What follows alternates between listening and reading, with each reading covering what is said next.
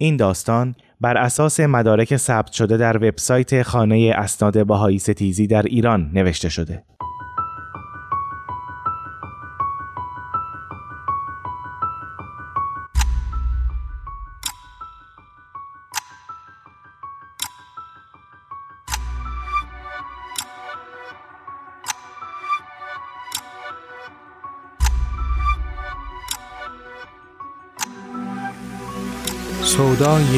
ستیز. فروهرها.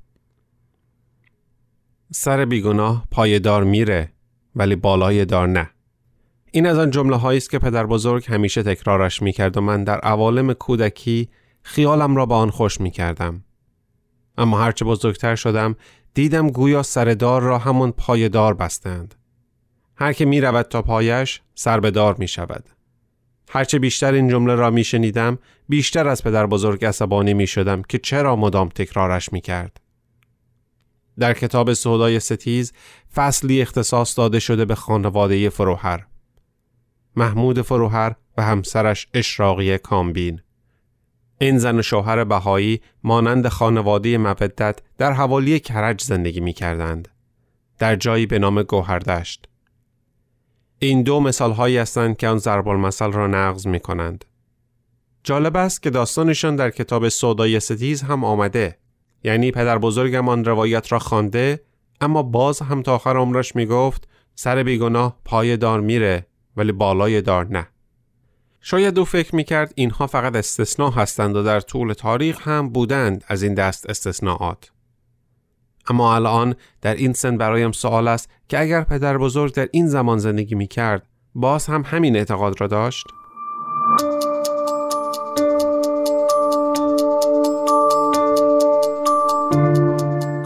روایتگر داستان فروهرها یک زوج از دوستان یا همسایگانشان هستند. برایم معلوم نیست که بهایی بودند یا نه. هیچ اسمی از خودشان ذکر نکردند. اما به روایت کاملا آگاهند. آنها این روایت را کمی پس از کشته شدن اشراقیه و محمود شهر دادند. از شواهد معلوم است که این نوشته از روی صدای ضبط شده آنها تهیه شده. گفتند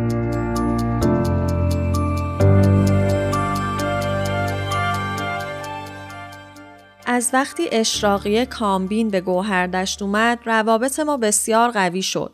بیشتر میدیدمش و بیشتر میشناختمش ما خود گوهردشت زندگی نمی کردیم اما به اونها خیلی نزدیک بودیم. قبل از این آشنایی خیلی کمی از شوهرش داشتم. اصلیت ما هم مثل محمود فروهر شوهر اشراقیه آبادهیه. پدر من پدر محمود رو خوب میشناخت. اسم پدرش شکرالله بود و بهایی معتقدی بود. اما تو جوونی و تو چهل و دو سالگی از دنیا رفت. درست مثل پدر اشراقیه. خانواده اشراقیه هم خیلی دیندار بودن. همیشه خونه پدر اشراقیه میرزا شعبان میساقیان مرکز تشکیل جمعهای بهاییان بود و اشخاص برجستهی به خونشون رفت آمد داشتن. پدرش به جرم بهایی بودن دستگیر شد و با اینکه پس از مدتی از زندان آزاد شد اما به دلیل ابتلا به بیماری قلبی در زندان چند ماه بعد از آزادیش از دنیا رفت. اگه درست یادم باشه حوالی اسفند 1317 فوت کرد. بله درسته. همسرش درخشنده خانوم به سختی بچه ها رو تربیت و بزرگ کرد. خواهر بزرگتر اشراقیه بعد از حدود یک سال و نیم با یکی به نام روحی ارباب ازدواج کرد. من فقط یک بار دیدمش. مرد خوب و باسوادی بود. خونواده مدتی کوتاه به توی سرکان رفتن و خیلی زود به تهران برگشتن. از خود محمود شنیده بودم که وقتی تحصیلات متوسطه رو تو شیراز و آبادان تموم کرد رفت سراغ یادگیری زبان انگلیسی و تو بانک شاهی در تهران مشغول به کار شد. بعد از چند سال شرکت نفت استخدامش کرد و همزمان با کار تو اونجا از طریق تحصیل مکاتبه ای لیسانس حسابداریشو از یکی از دانشگاه های آمریکا گرفت. مطمئنم که کارش در شرکت نفت و لیسانس گرفتنش بعد از ازدواجش بود. پس اینا باید بعد از سال 1324 باشه چون همون سال ازدواج کردن. وقتی که محمود سال 1349 بازنشسته شد، هر دوتاشون اومدن گوهردشت. از اون موقع خیلی با اونها در ارتباط بودیم. بچه ای نداشتن. فهمیدیم همون اولا خدا بهشون فرزندی داده و زبون بسته به ثمر نرسیده وقتی اومدن بهای زیادی اینجا زندگی نمی‌کرد ولی خب جا کوچیک بود و محلی ها خیلی زود فهمیدن کسایی که اینجا اومدن بهایی از همون وقت شروع شد. اذیت و آزارا شروع شد. روحانی محل منبر می‌رفت و هر چی می‌تونست علیه بهایی می‌گفت. همه چیزو به هم میبافت و مردم رو تحریک می‌کرد. معامله با بهایی باطله. حرامه. بهایی تو خونت بیاری حرومه. خونه بهایی بری حرومه. دست با بهایی خیلی براشون سخت بود چند تا بهایی کنارشون زندگی کنه. به همینم اکتفا نکردن. بلنگوهای مسجد و به طرف خونه باهایی گردونده بودن و اونا از داخل خونه خودشون به وضوح ناسزا و دشنام و علیه خودشون میشنیدن. اما کاری از دستشون ساخته نبود. ما خودمون یکی دو بار که منزلشون بودیم این صداها رو شنیدیم و تنها کاری که تونستیم بکنیم این بود که سرمون رو پایین بندازیم و عرق شرم بریزیم.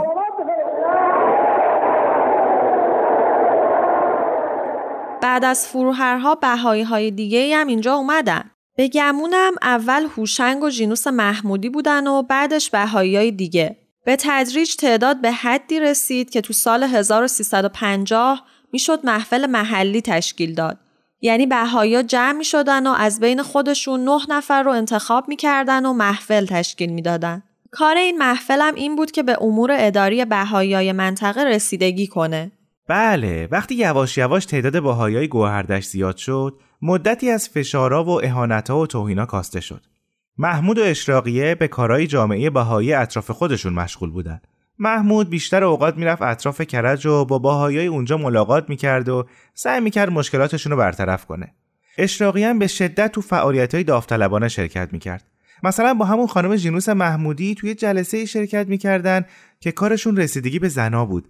یعنی زنای باهایی کل ایران. اسمش چی بود؟ اما الرحمن. منم به اشراقیه کمکهایی می‌کردم. بله همین.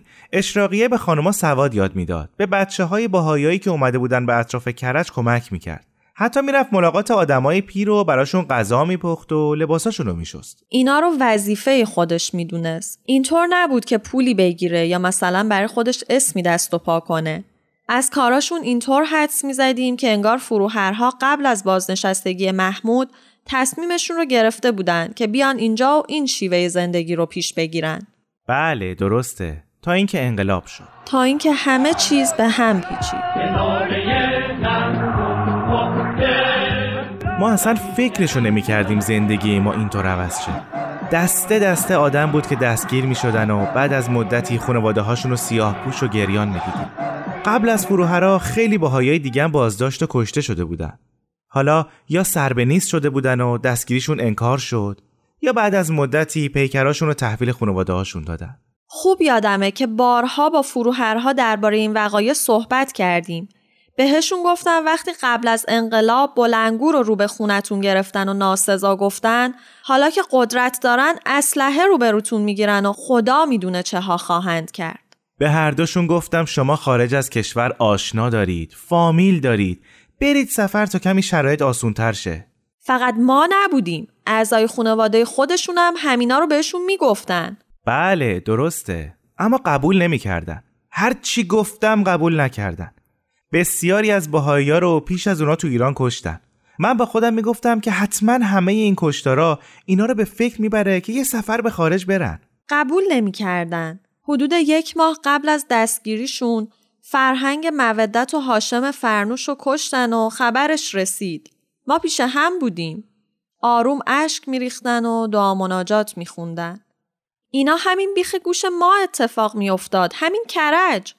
یادم هست شیخ مصطفی رهنما دلیل اصلی کشته شدنشون بود. میشناختیمش. به خوبه میشناختیمش. خواهرزاده عبدالحسین واحدی فرد شماره دوی فدایان اسلام بود.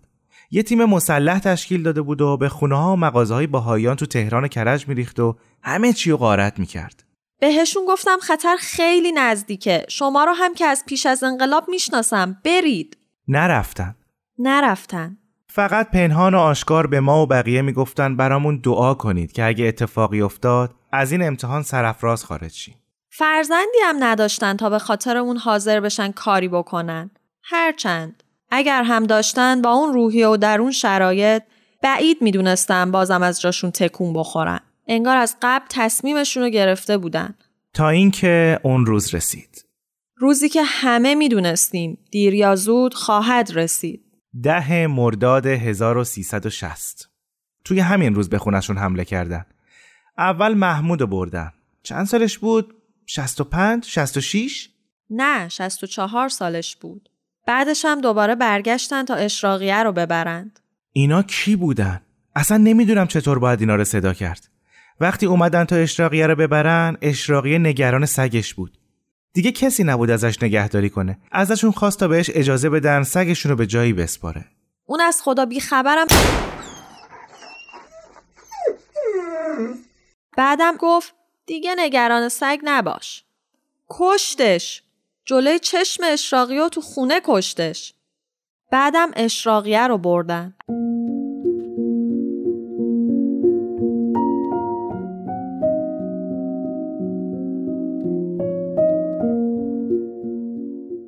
از همون اول که ماجرا رو فهمیدیم پر شدیم از احساسات مختلف. نمی‌دونستم عصبانیم یا غمگین. ترسیدم یا می‌خوام سر این نامسلمونا فریاد بزنم. هی می‌خواستیم کاری کنیم و نمی‌دونستیم چه کار. افتادیم دنبال کارشون. البته ما زیاد نمی‌تونستیم جلو بیفتیم. خانواده ها بودن. این که میگم خانواده به این دلیله که درست در همون روز یک بهایی دیگه هم مثل فروهرها با اونها اسیر شده بود. اسمش بدی الله حق پیکر بود. می‌دیدم افراد خانوادش میرن و میان. ما هم اگه کمکی از دستمون برمیمد دریغ نمی کردیم ولی اصل کار اونا بودن. حالا که داریم اینا رو تعریف می‌کنیم انگار خیلی زود گذشته. ولی باور کنید هر لحظهش برای ما شکنجه بود. باید اونجا بودید و می‌دیدید که چطور همه خانواده ها چه باهایی چه غیر باهایی با ترس و استراب دنبال کار عزیزاشون بودن. انگار روز محشر شده بود. همه ترسون از این طرف به اون طرف میدویدن تا از کسی خبری بگیرن. یکی گوشه نشسته بود و گریه می‌کرد و اون یکی دلداریش می‌داد. پیرمردی رو دیدم که سواد خوندن نداشت. کاغذی دستش داده بودن که یعنی برای خبر گرفتن از دخترش. باید بره به آدرسی که تو کاغذه. پیرمرد بیچاره دنبال کسی بود که کمکش کنه. خیلی شرایط بدی بود. خیلی. اشراقیه رو اول بردم به زندان زنان کرج و بعدش به زندان کانون جوانان. این وسط ها فکر کنم یه بارم رفت زندان پلیس ولی سر آخر برگشت همون زندان کانون. محمود و همون اول بردن زندان کانون جوانان. بعد از مدتی منتقلش کردن به زندان قزل حصار اما مجددا برش گردوندن همون زندان کانون جوانان. گاهی غروبا که تو خونه میشستیم و با هم حرف می‌زدیم به خودمون قوت قلب می‌دادیم. اما هر دومون ته دلمون می‌دونستیم سرانجام این راه چیه. فقط جرأت گفتنشو نداشتیم. این که میگه مطمئن بودیم به خاطر آدمایی بود که با اونا سر کار داشتیم.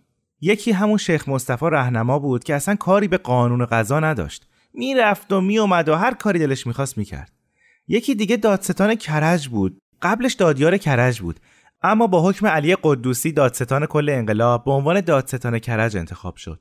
فکر کنید فقط 20 سالش بود و حالا شده بود دادستان کرج کسای دیگه هم بودن اما الان اسمشون یادم نیست هر دوشون نه ماه بازداشت بودن نه ماه انواع شکنجه های روحی و جسمی شدند که چی؟ که از اعتقادشون برگردن. کتکشون زدن، شلاق خوردن، به حبس انفرادی رفتن و حتی به هر دوشون گفته بودند که حکم اعدامتون صادر شده. نامه بنویسید. بعد از مدتی بهشون گفتن از قوم دستور اومده که اعدامتون نکنیم. ولی اگه تبری کنید و بگید که باهایی نیستید کلا آزایتون می‌کنیم. معلوم بود از همون اول می‌خواستن ترس کشته شدن و اعدام و تو دلشون بندازن تا از اعتقاداتشون برگردن یعنی این دو محکوم به اعدام اگه می‌گفتن بهایی نیستن آزاد می‌شدن پس تنها اتهامشون بهایی بودنشون بود نه چیز دیگه به هیچ وجه اتهام دیگه ای نداشتن اصلا من شک دارم دادگاهی براشون برگزار شده باشه. اصلا هیچی نشنیدیم. هیچ خبری از دادگاه نبود که اگه بود لابد باید اسم قاضی میشنیدیم یا شاید می‌رفتن دنبال تجدید نظر و اینا. ولی هیچی. هیچ خبری نشنیدیم. واضح بود که فقط به خاطر بهایی بودن گرفتنشون. رفتار مسئولای زندان رو یادت نیست؟ همش خانواده ها رو دوندن و اهانت کردن.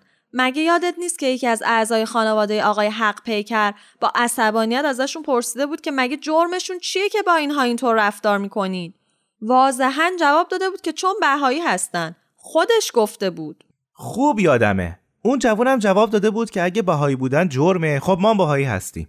مسئول زندانم گفته بود شما مگر بیش از این حرف بزنید بازداشت میشید. شرماوره. شرم و حیا از اینا فرار می‌کنه. در ماهای آخر نام بدیالله حق پیکر و فروهرها رو از پشت بالنگوی زندان خوندن که یعنی آزادید. اونا هرچی لباس و خوراکی داشتن به زندانی های دیگه دادن و آماده آزادی شدن اما به جای آزادی راهی اردوی کار شدن در اونجا به حدی اونها را آزار داده بودند که وقتی خانواده ها اونها رو دیدن رنگ و روی زرد و لباس های نامرتب و ریش بلند شده آقایون خشمگینشون کرده بود.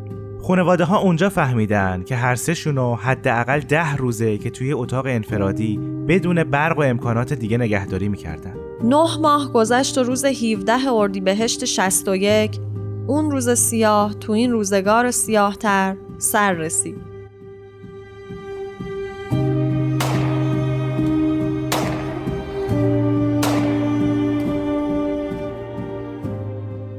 ما فقط فهمیدیم که فروهرا و بدیولای حق پیکر رو با هم تیربارون کردن. بدنهاشون زج کشیده بود. مگه یه مرد 65 ساله و یه زن 58 ساله چقدر تحمل دارن؟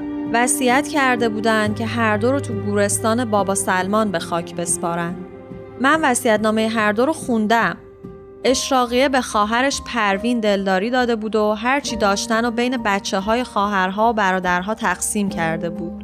آخرش هم نوشته بود از پاسداران محترم که در این مدت 180 روز زحمت کشیده و لطف داشتن نیز تشکر دارم و امیدوارم که خداوند آنها را عمر طولانی بدهد. اما محمود دو تا وصیت نامه داشت. بهتره بگم یه وصیت نامه و یه یادداشت. تو اون نوشته ای که به عنوان وصیت نامه به خانواده داده بودن محمود فروهر علاوه بر اینکه تقاضا کرده بود در بابا سلمان دفن بشه خواسته بود که بعضی وسایل باقی مونده رو به خانواده بدیالله حق پیکر و یا خواهر همسرش پروین کامبین برسونن. ولی وقتی که پیکرش رو به خانوادش تحویل دادن تو جیبش کاغذای پاره پاره پیدا کردن. اونا رو به هم چسبوندن. بیشتر به نظر می رسید که این ابتدایی نامه حقیقیش بوده و شاید مسئولای زندان وقتی نوشته رو خوندن با اون مخالفت کردن و از محمود خواسته بودن که دوباره نامه رو بنویسه. من از روی اون یه نسخه نوشتم. به خاطر پاره پاره بودن کاغذها بعضی جمله ها واضح نیستن. اما معنی کلی معلومه. تو میخونیش؟ این جانب محمود فروهر فرزند شکرالله در این ساعت که محکوم به اعدام شده و بر اساس اتهامات ناروا و خالی از حقیقت محکوم کرده اند ایمان و اعتقاد خود را به وحدانیت الهی و صدق رسالت کلیه پیامبران و ایمان و ایقان به قائمیت و مبشریت حضرت سید علی محمد باب و مظهریت کلیه الهی حضرت بهاءالله و جانشین آن حضرت ابراز و تصریح نموده. از خداوند متعال مرا مشمول عفو خود قرار دهد. اینا حتی نذاشتن کسی که قراره به دستشون کشته بشه اون چیزی رو که می‌خواد بنویسه. تو اون یادداشتی که به عنوان نامه به خانواده داده بودن در میان وسایل محمود مبلغی پول هم بود. محمود خواسته بود که اونا رو به خانواده تحویل بدن. که فکر کنم ندادن. شایدم دادن. اصلا یادم نیست. اما به خاطر دارم که خانوادهش از طریق دادیار اجرای احکام پیگیری کردن. اسمش حاج مهدی نادری بود. بله بله این همون اسمیه که یادم رفته بود. بله حاج مهدی نادری. چه مسئولای دیگه ای تو این جریانات دخیل بودن؟ خدا عالمه. بله فروهرا رو از ما گرفتن. اشراقیه و محمود و بعد از چندین ماه شکنجه و آزار تیربارون کردن. نمی‌دونم. گاهی فکر می‌کنم همین الان اونها که مسئول این کارا بودن کجان؟ چی کار می‌کنن؟ اصلا به فکر صدماتی که زدن و جونهایی که گرفتن هستن؟ تنشون نمیلرزه که این همه خانواده رو سیاه پوش کردن؟ گفتنش برام سخته. اما اگه اشراقیه و محمود بودن می‌گفتن براشون دعا کنیم تا راهشون رو پیدا کنن. یا شاید از راه رفته برگردن. اگه راه بازگشتی گذاشته باشن. اگه اصلا راهی باشه.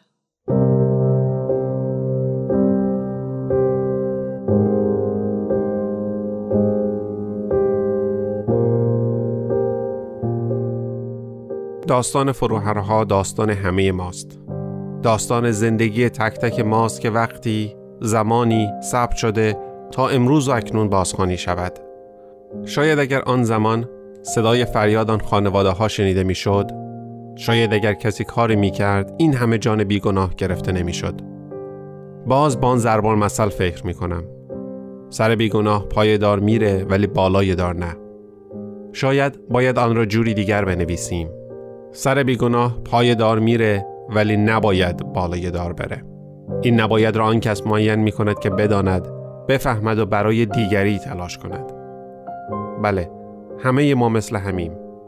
همه ما در این پهنه در هر اتفاقی شریکی ما همه ما در روایتمان یکسانیم